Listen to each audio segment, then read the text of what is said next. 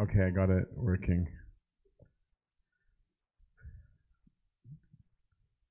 All right, so tonight is Q&A, in case you didn't notice. And then the two talks after, now that we've talked about Pope Kralos, I think sometimes, like, the analogy I overuse is, if you don't see Kobe play, you don't understand drills, right? So it's like we've talked about someone like Pope Kralos, so that maybe this one might be better. Is this better? Okay. Is that when you've seen like the model of something, how it works, then it becomes more relevant how to get there, right? Because I think sometimes when we talk about like things in spiritual life, you just see it as a dry topic, right? Like if you're given a 1 hour lecture on how to dribble, you might not find that appealing, but learning how to dribble matters if you want to play well. So we'll do Q&A today, and then those two, and then a Q&A, and then I besounce. Do they have the link as well? Okay, perfect. Okay. So for now, I will go in order because it looks like there's, oh no, there's a lot. Okay, sure. I thought there's only like 10 questions. Never mind. So what I'll do is I'm gonna pay some attention to the questions that you upvoted, but I haven't looked at them yet. So sometimes people upvote only certain topics, and I don't like it to get hijacked always by one thing. So I might, if they're all the same kind of topic, choose different categories and cycle through them. What do you think are the most important traits of a godly woman and man, especially in marriage? What is being lost in our generation from these traits? I think the most important trait is to be a godly woman or man. So it's a great question, and I think that's what's often missing. Because I'm not so interested in people's individual traits, personally. I didn't get married, so it's not my problem. But in the sense that a good Christian could marry anyone, theoretically. Like, if you follow the gospel, you could marry anyone. The problem is, do you believe in the gospel? Right? Because if you don't believe in the gospel, then game over before it's even started, no offense. Because then your marriage is only as strong as your individual patience, and no matter how patient you think you are, you're not. Right? Like, there's going to be a point where you've had enough. Right? The beauty of a theistic marriage, and particularly a Christian marriage, is because I'm not the standard of right or wrong, nor is my spouse. In my case, it is because my spouse is God. But then you can be in an argument where you're both wrong. You could be in an argument where one of you is saying the right things in a completely wrong way, but the reason that you know that is because of the gospel. So if both are conforming to the gospel, then you have a direction. But if you're not, it's not going to go anywhere, right? You don't have any basis to do it. So in other words, the gospel provides the ruler, and it's the ruler that lets us know that the line is curved or that we have a point that's far away. Remove that and you're in chaos, right? Then you're inventing definitions. So that's why, yes, I only think it's important that you're godly. And by godly, I don't mean that as an adjective. I mean that as a noun. I mean that as identity, right? To be that in the image and likeness of God. If that's your goal, you're fine. Right? Falling short won't be a problem, but if you're not looking for that, if you're looking for anything other than that, whatever you're looking for will pass away. Right? Whether it's beauty, whether it's intellect, whether it's attention, whether it's nurturing, whether it's like anything to fill your loneliness, whatever, all of those things can be broken, but godliness cannot. So what would be, just to tie it to it, would be a red flag to look out for life in a life partner, somebody that's not interested in that. Then good luck. How do we fulfill the need to be loved without being in a relationship? By loving. That's how you'll find it. Right? So if what you mean is romance, then there isn't right? Like, you're not going to be romantic till you get romantic. Then you're just being romantic. But if what you mean is true love, then just offer it, right? Think of anything that you wish you were receiving and give it to someone, and you will receive it. And the goal is not to receive it. I'm just saying that that's often the side effect, right? If I wish somebody would ask about me, right? Have I ever thought about asking about people? There's somebody else out there who wishes somebody would ask about, right? Once I've done that, because the issue that we sometimes have is that we want something particular, right? So it might be that I want not just somebody to ask about me, I actually specifically want so-and-so to ask about me because I want that person to be my friend, or insert whatever here, right? But now I'm limiting it. I want them to be catering to me on some level, right?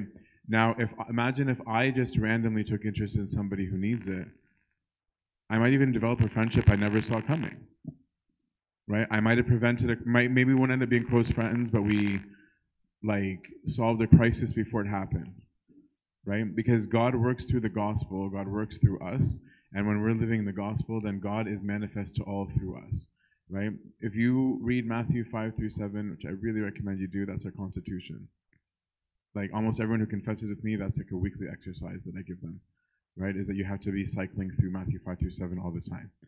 Read it and ask yourself, if every Christian lived like this, what would the world look like? What would community look like? And then dumb it down. If 5 people in the parish lived like that, what would it look like? Because the gospel is saying, don't try and get others to do stuff for you. The gospel is saying, do everything you possibly can for others. And that's saying the end result is that if everybody were doing that, everybody's giving and everyone's receiving, because everyone's always looking for each other's needs. So today I'm comforting, tomorrow I'm being comforted, right? Today I'm outreaching, tomorrow I'm outreached, right? Today I'm visiting someone in prison, tomorrow I'm visited in prison, right? So it's, if you want it to be fulfilled, offer it, right? That's the safest, healthiest way.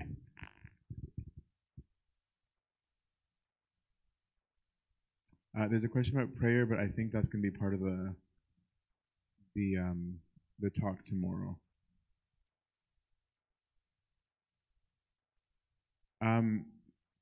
Sorry, I'm sliding through randomly, so I'm not being intentionally selective. How to find and maintain true inner peace. These are high-level questions that my answers are going to sound really bad. Because the answers are simple, they're just not easy, right? How do you find and maintain true inner peace? By not wanting anything. Then you'll be very peaceful, right? Because why do you lose your peace? Because something's not going the way you want, right? Otherwise, you'd be very peaceful, right? So either you had an opinion that wasn't gratified, you had a will that wasn't fulfilled, you wanted something that they didn't do, right? Something disturbed, something that you preferred. That's how you lose peace. So the solution is to only want one thing, which is reality, which is God, right? So if I were to start caring, that's what I'm saying, the gospel is everything, and Christians just don't like the gospel anymore, right? That's like, other than prayer, okay, other than the gospel, other than, well, I don't know. Whereas if the gospel is true, if Christ is who he said he is, don't forget what it means to be a Christian. If Christ is who he says, if Christ is God, not some good guy that lived, right? If he's really who he is, then what he says really matters. And he said, this is what it means to be you. Not idealistically you, who you are, right? Not something you're trying to become. It's already who you are. You've done stuff to cover up who you are. You didn't stop being who you were, right? This is a very deep Antonian teaching, the best saint, where some people talk about virtue like it's out there in the air. I need to pluck it out and put it in, right? Anthony says the complete opposite. Anthony's saying you already have all the virtues. You're not using them. You've replaced the virtue with its opposing vice, right? So how do I be generous? By stop being selfish, right? There's something I'm doing that's preventing the virtue from coming out. So if I care for the gospel, And I want that to be true of saying, my only desire is to struggle towards health, I'll be at peace. But if I want something else, I may sometimes be at peace and sometimes not. But it's not going to be a true peace. It's a conditional peace. It's a peace that's conditional upon my gratification, right? And that's why the gospel is so counterintuitive, because it's saying find your peace in giving everything, not wanting everything, right? Yeah, it's hard.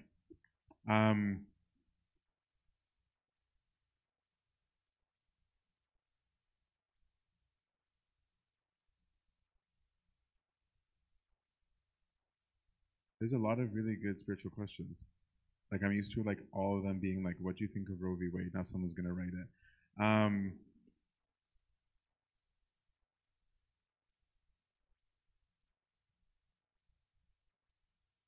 Do dreams have any spiritual meaning? How do we learn to interpret them? If so, versus...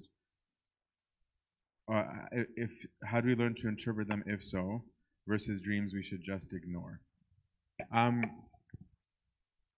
Let me, like, put it in a different order. Can dreams have a spiritual meaning? Yes. Do all dreams have a spiritual meaning? No. Right? Some of it's just your indigestion. But how do we learn to interpret them? Don't. Right? St. Anthony the Great says, whoever believes in dreams is the plaything of the devil. And the same St. Anthony had dreams. It's not like he didn't know that, right? Joseph had a dream, right? But the thing is that if God is trying to give you a message, he is not going to be limited only to the dreams, and he does sometimes use dreams. The reason I'm saying is don't try and learn how is because you have no, like, how do you learn it with alif, right? Like, you're literally just making it up. Right? I mean, there might be something obvious. If the dream is saying, like, go murder your brother, then you, like, there's a...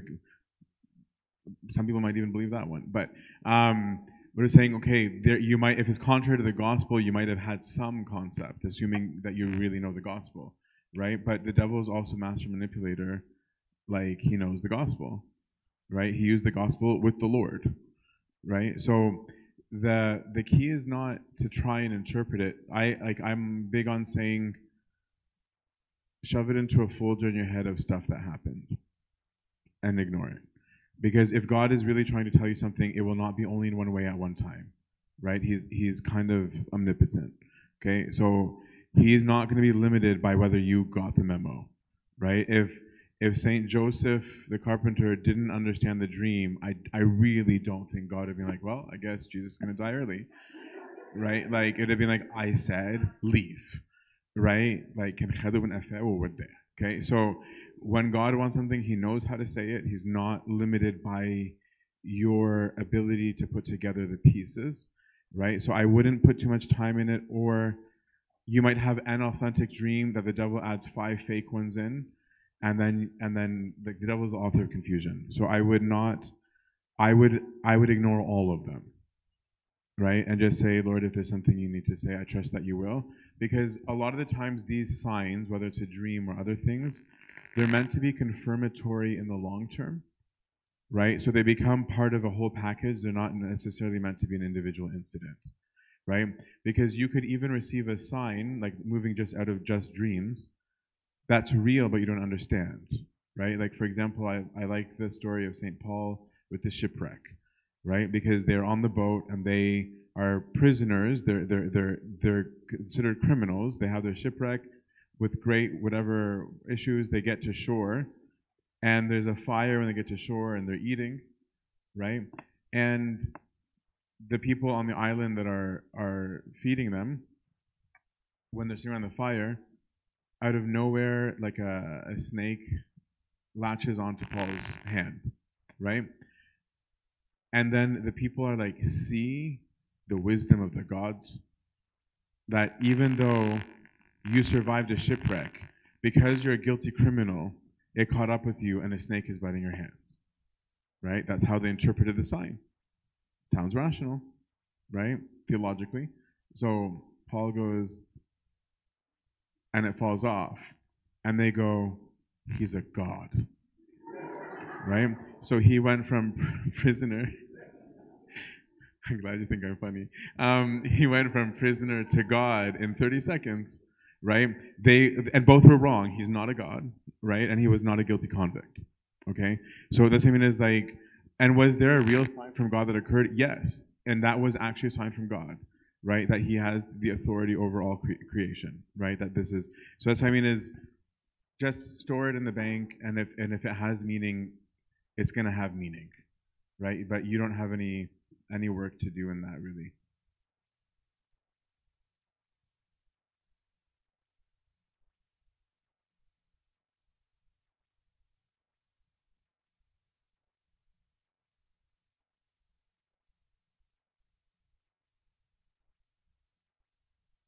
What's the most important?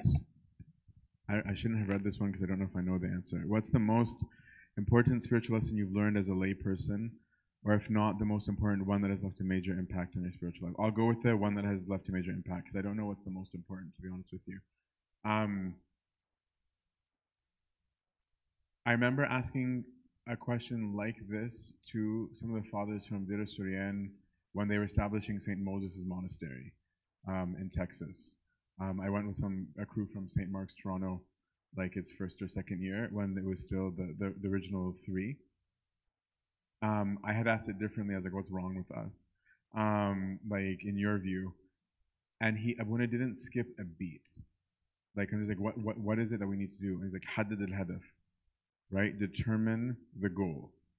Determine the purpose. Determine the objective. That never left me, right? Especially with how, like, fast he said it. Right, of like, what is the point?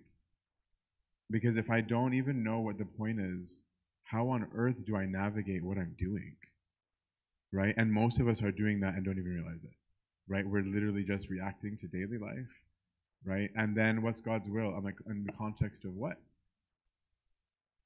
Right, what's the purpose? For God to have a will, he has a will about something. What is it? What's that thing, right? Because you just invented it, right? So he might actually, but where does that fit into the whole narrative, right? So that's awkward.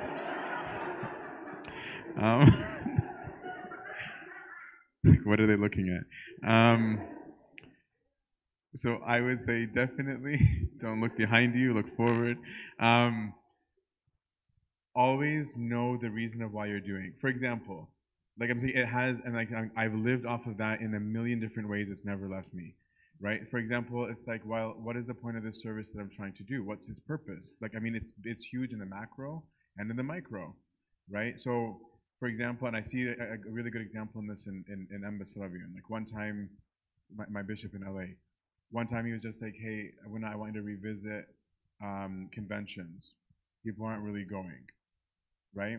Now, like this is where the purpose comes in the background. He was just like, so, is it that our conventions suck? Or is it that they're not a thing anymore? The purpose of conventions was X. If that is being dealt with, we don't need to just make another convention. The goal wasn't having a convention, right? So I mean, it's like, even on the micro, I'm like, okay, yeah, right? So it's like, well, what's the goal of that? Or for example, with virtue. Right, like even there's another like situation where he was talking to me and he said, you know, somebody complained that a certain person was doing these wrong behaviors. Okay, so they came to me, it's not me, the person who's talking, who's telling the story, because he was the right position to correct the behavior. So he had went to that person and said, Yani, is it true? 1, 2, 3, 4, 5. Right, and the person said, yes, it's true, thank you. It is true. He's like, Belesh, right? He's like, my purpose is not to humiliate him. It's not tell him he's bad. It's not. It's that it's an actually objectively wrong behavior that ought to just stop. So, X period of time later, someone comes back saying, Ala Fikra, this is still happening. He goes, so I went to the person. I'll just say, Hawa Sahih, is it true? It's still happening. And he goes, and then I don't care the answer because my goal is not to humiliate them. Because if he's still doing it, Khas Arif, he knows that I know. My goal was just for it to stop. That's all. because it's wrong, not because I'm anti this person, right? If he says yes, tamam, we're good. Like it's a win-win because the objective was fixing the behavior. The objective was not trying to put somebody in their place, right? So I'm trying to say is like this concept of determining the purpose on every single level, on any scale you can think of, works, right? Now, why was the goal just correcting the behavior? Because of the bigger purpose, gospel. Because the bigger purpose, salvation. It plugs into a context, right? It's not just random. So I would say that that's still having an impact on me until now. What are some ascetical practices we can incorporate into our daily lives as non-monastics? Asceticism has nothing to do with monasticism. Okay, like if asceticism didn't exist until Anthony existed, like then there's no point. Then we made it up, right? Then it's asceticism. Treat it differently, just being like it's a personalized workout plan.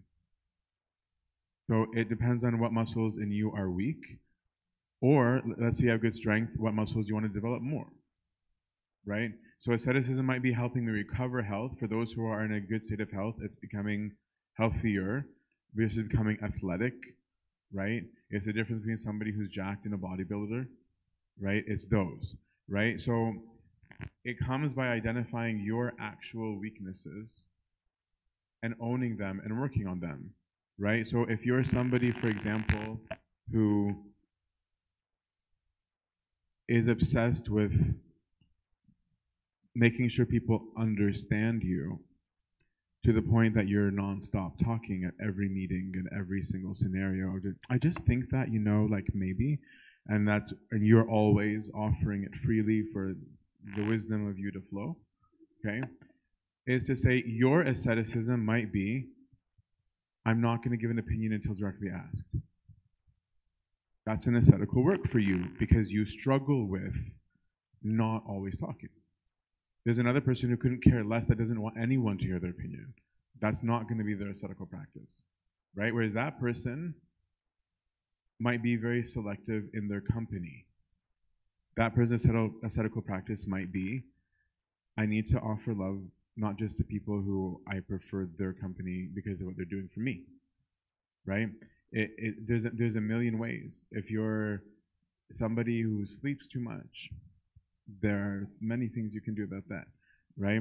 If you're somebody who gets angry easily, right, there are ascetical practices for that. So I think it has nothing to do really to me so much to do with whether you're in a monastery or not, or whether you wear a hoodie, as much as, like, is your goal godliness? And the asceticism is the workout that gets me more close towards it. That's why, like, when you're sitting with your spiritual elders, make sure a component of your conversation is not just to list the things that you've messed up, right? But also to talk about, like, what you want to grow in, right? Because then you can actually have something to discuss. And that's where real life comes in, because your ascetical practices are going to need to match your real life. Right? Because you live in real life. You don't live in a hypothesis. Okay? So your practices that come need to match the situations that you're actually in. Right? Like, I remember telling my father confession growing up, Abuna in Kitchener. I'm like, Abuna, it's the same fights every day. I'm going to come home, and then I'm going to get in trouble because I actually now know my parents are watching. But I'd be like, my dad and my mom are going to do X, Y, and Z, and they're going to say this, and I'm going to answer this, and that's going to annoy them, and then they're just going to get upset, and then we're going to go and repeat. And I'm like, and it's, like, irritating. And he's like, okay. So on your way home from the bus stop, imagine all of the things that could go wrong. Like, okay. Like, and accept them. And I was like, what? How is that helpful? Because in my mind, the resolution is getting my way or finding a way for them to understand and all this stuff. And he's like, no, you already knew it was going to happen. Why are you so worked up? I'm like, that's brilliant. Like, it's like saying, I know when the bell rings, like, class is going to start. Yep. Right? So, like, what am I trying to change? Right? But the change that happened in the accepting, that was an ascetical work, so I'm saying it, was my disposition. And then that gives you the room to learn. Maybe I was actually mistaken. Right? Maybe actually I didn't understand them and not the opposite. Right? That is a possibility. Right? But I wasn't open even to that possibility because of where I was at. The ascetical act opens other things.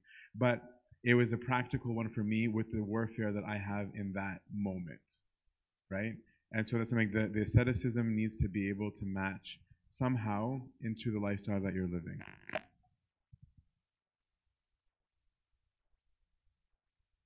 How does one control their thoughts? So that's many lectures to answer. But for example, thoughts of pride, lust, even if I ignore the thought, just the fact that I have it makes me guilty. I don't know if you say it makes me guilty factually or emotionally. Factually, no, it doesn't make you guilty.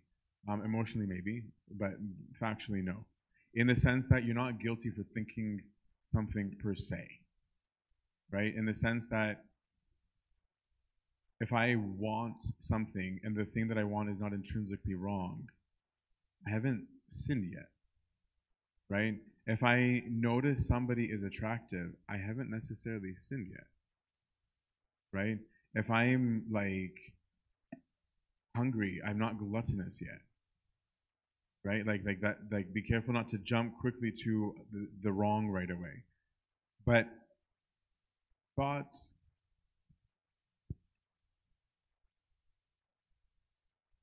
the Desert Fathers say what you put in is what you get at.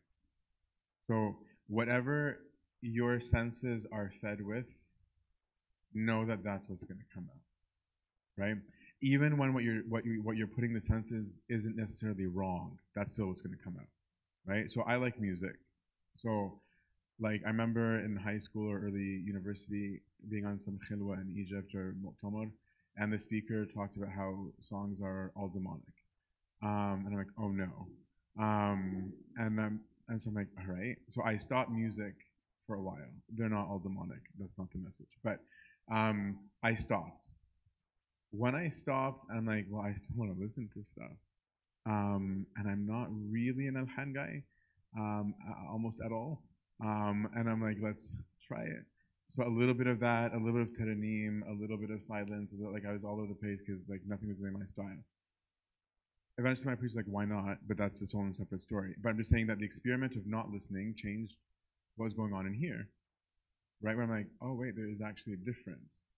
Even though I'm not even promoting necessarily that music is intrinsically wrong. Some music is. I'm just saying it's not as a whole, right? So then when other periods, like when I lived in Thunder Bay for a bit, I cut out on purpose, not because I believed it was wrong, just intentionally, right? I'm like, no, I've had these 4 months on rotation. I'm only gonna do these things. I was listening to audio Bible. I'm like, I want to finish the whole Bible while I'm here, right? I want to do X, Y, Z. I was cross-country skiing. Like, I had a life. Like, I'm not saying now go lock yourself in your room. I was chilling. But at the end of 4 months, I'm like, this is kind of weird. Like, when people are asking stuff or talking about stuff, I have Psalms coming out, and I wasn't planning that, right? I've got Bible stories coming out, and I was never thinking that, right? Like, where I'd be like, oh, that's kind of like that story. It became a more natural language, and I'm like, I like it. I mean, 2 months after, I was listening to music again. But my point is, input affected output 100%, right? Even when it's not intrinsically wrong. Now, imagine if what I'm putting in is intrinsically wrong, right? Then even more so than I'm polluting myself. So one is put yourself in the right places with the right food, with the right sight, with the right touching, with the right everything, and this will trouble you way less. Because it's not struggling with those things, because it's not on its mind, right? It's like people, forgive the analogy, I'm sure this will cause some troubles in one-on-ones, who, and everyone's going to think I'm talking about them and I'm not, where they'll have their first, like, dating experience, and then they break up statistically, and they're like, my life will never be the same, and I am miserable, and you don't understand, this is why, and so sometimes I'm just like, so can I ask you something? Was there ever a point before you dated this person ever in your life that you were ever happy? Because if so, then your happiness does not depend on this person, right? But because you experienced it and liked it, now you want it, right? And that's what I'm saying is that now, if I'm putting stuff in that I can't have or shouldn't have, I'm creating my own struggle. I'm creating my own warfare of thoughts. No one's doing it to me, right? No one. It's purely me. Having said that, you're gonna have thoughts, okay? So nobody can stop having thoughts, right? Unless there's something medically very serious going on, right? You're gonna have thoughts. So the Desert Fathers again say, now when you have them, two ways to deal with them: flee or confront, and both are helpful, right? But confronting without preparedness can be dangerous, right? So fleeing is like when you probably received like, okay, prayer, like short prayers, Jesus prayer, things like that. I'd say flee even physically. Hit up a friend, right? Like I always tell people for almost all different kinds of things, like have a list of good, better, best, right? Of like, okay, I'm in a situation that I need to fix. Good, better, best. Best is ideally I would be able to pray, read the Bible, etc. But we all are very aware, and we're not diminishing that. We're not always in the mood, right? I'm not always in the mood. I'm not always like, oh man, I want to do Psalms. No, I don't, right? I want to do that sin, right? So if I'm able to pray and do all that, wonderful. That's on the best list, but I might not be there. Better list, something productive, something I'm supposed to get done, something helpful, something blah, blah, blah, yada, whatever, insert whatever here. And good is just being neutral. It's just not wrong. It might be Netflix. It might be like shooting hoops with my friends. It might be going for a walk. It might be kayaking, right? It doesn't have to always be like glowing in the dark with your hands in the air, okay? So that you can have a real fleeing strategy, because when you flee to something that you actually like, that's not intrinsically wrong, you're happy, right? Like you not only escaped, but you're happy. Right, where it's not like that wasn't so bad. Oh man, I ended up playing video games, right? Like said no one, right? Like you might have actually enjoyed it, right? So flee, right? Have those different things. Talk with your Father Confession about what are different fleeing strategies for you individually. Now confronting is also can be very helpful, right? Like where it's like, let's say I have a thought of judgment, right? Of being like, why am I thinking that?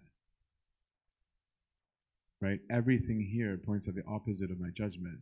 The gospel speaks against it, right? This is not even true. This is a lie, right? Like I've taken that thought, exposed it for what it is, and now it doesn't have power, right? The problem is that we're not always ready, because sometimes you might interact with a thought and then get pulled in deeper, right? So that needs some training to be able to do, because if you're not well founded in the gospel, the devil will have a field day with you of being like, oh, I can answer that one. And sometimes our own psychology is because it's not always the devil, right? Because we tend to want to justify ourselves more than we'd like to accuse ourselves.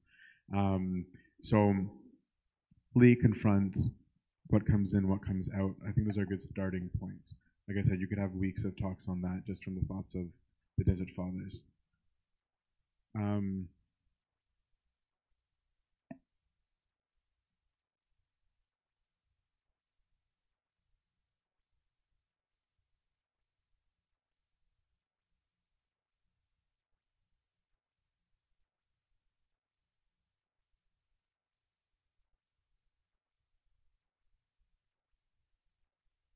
What does it mean that man is the spiritual head of a marriage? Must he be more spiritually advanced or inclined? What does woman being weaker vessel mean? I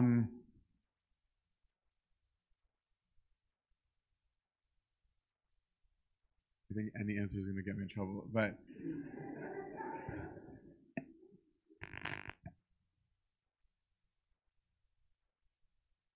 the pharmacist in me likes biology, so I like seeing the man as the central nervous system and the woman is the peripheral nervous system. There has to be a processing center. Why it's the man honestly no other reason that God just made it that. If it wasn't the man, it would have been the woman. It would have been the same fight the other way. They're just two rules. Okay? The problem, I think, that causes this question to arise is when people abuse the rules or don't appreciate the rules, both. Right? So, because if they were there properly, nobody would have a conflict about it. Right? The central nervous system, there has to be a place where things are processed. Where is the data coming to the central nervous system? All the senses. Without the body, the head is completely, functionally useless. The head has absolutely no meaning whatsoever without a body. Right?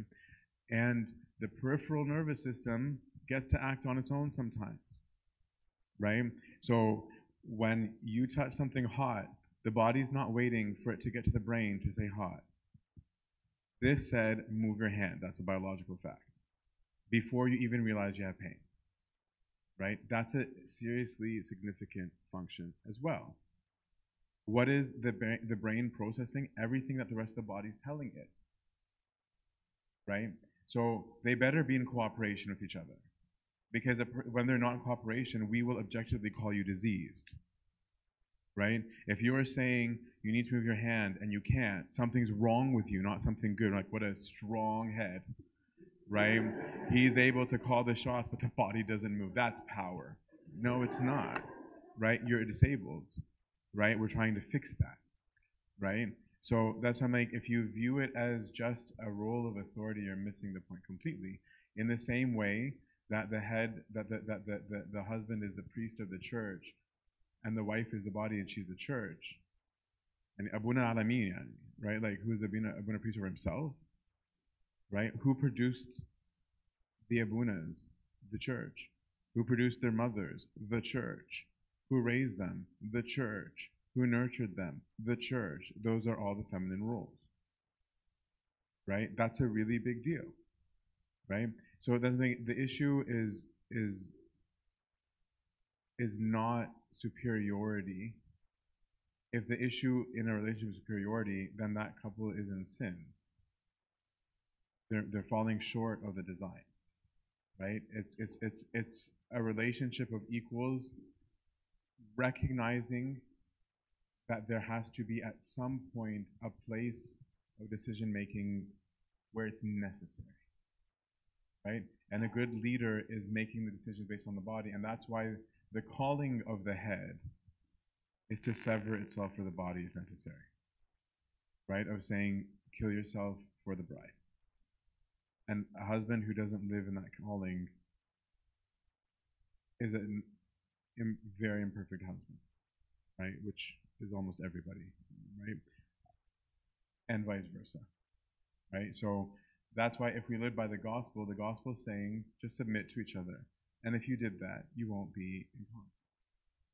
I was saying, how can I give the other person their way? Right? Now imagine if most married couples were fighting about how to give up instead of to take.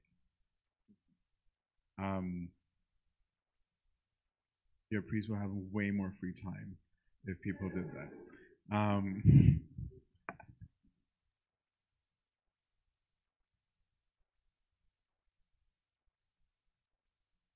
How to be able to see the positive in every situation in life, living in a positive mindset consistently. By doing that. So, like, where does your mind go in a situation? Is the first thing you do point out how awful the world is? And, like, this is something that I definitely, I struggled with a lot. Putting my home crew on blast, we were extremely sarcastic. And everything would, like, it was how we joked, right? And every conversation, we'd have to point out, like, something wrong with someone, even when we said something good. And I'm like, oh, did you hear that one? Well, I'm like, yeah, but, like, I don't know. I might have been better if, right? Or being like, that guy, I mean, like, he's weird, but that was a good moment, right? Like, there's that. And then when I moved to California and I was at Abuna Kralos Ibrahim's house, a lot. And he brought up some Abuna, and like, that guy, isn't he the guy, like, the end of the world guy with, like, take your money out? Like, I was really sarcastic, and he had this literally confused look on his face. He was like, maybe?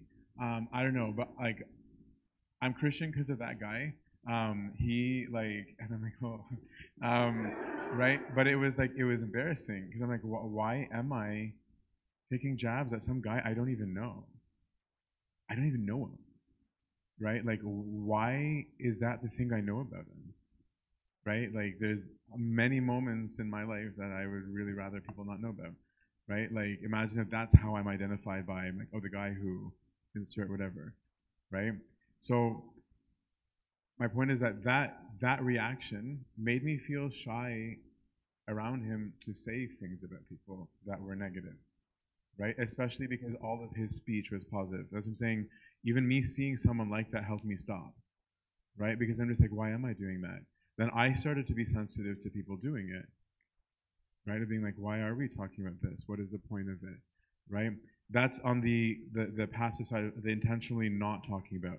The intentional side is to actually actively look for good in everyone and everything, right? And when you've experienced someone do this with you, it's mind-blowing. Like, I won't forget in confessions, especially like when I started being discipled by a certain monk, when he would praise me sometimes about my sin.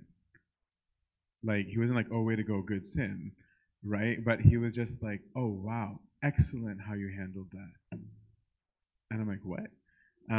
Like, I'm used to, like, that's not, I thought it was going to be like, Ida, right? Like, Tanta Abuna, right? But it was like, no, that was the best response. Okay, yeah, you fell.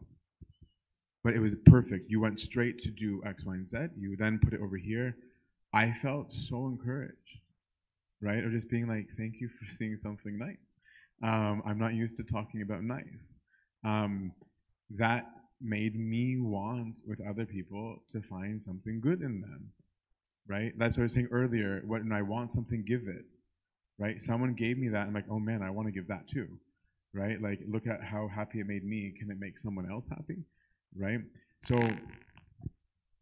look actively for positive, don't entertain negative, and be sensitive. Like, this is what we're talking about earlier. The spiritual concepts all combine. Of what comes in is what comes out. If you want to think positive, someone's in distress. Block your ears.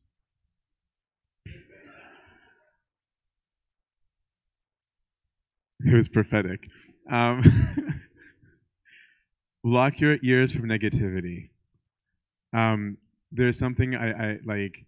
There's a certain hierarch that I really respect, where he said to his clergy, his count, like the magma of Kahana.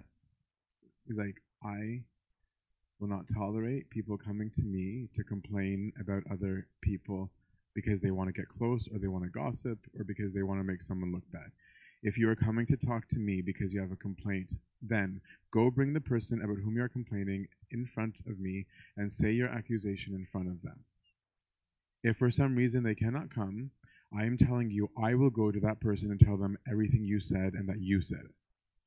Because if you're coming to me, it's because you want a solution. If you're coming for advice, you don't need to talk about names.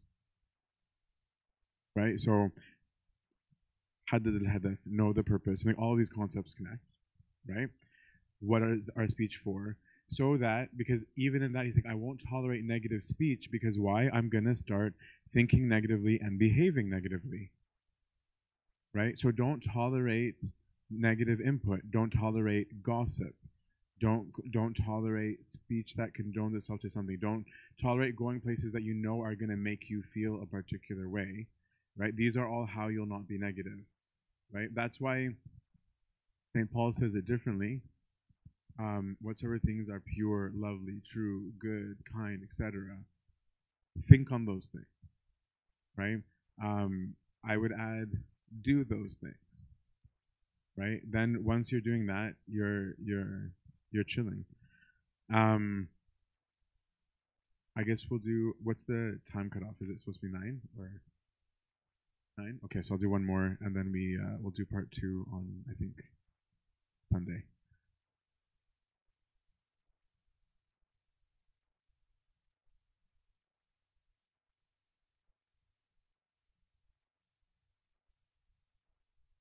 How do we get up quickly after we sin?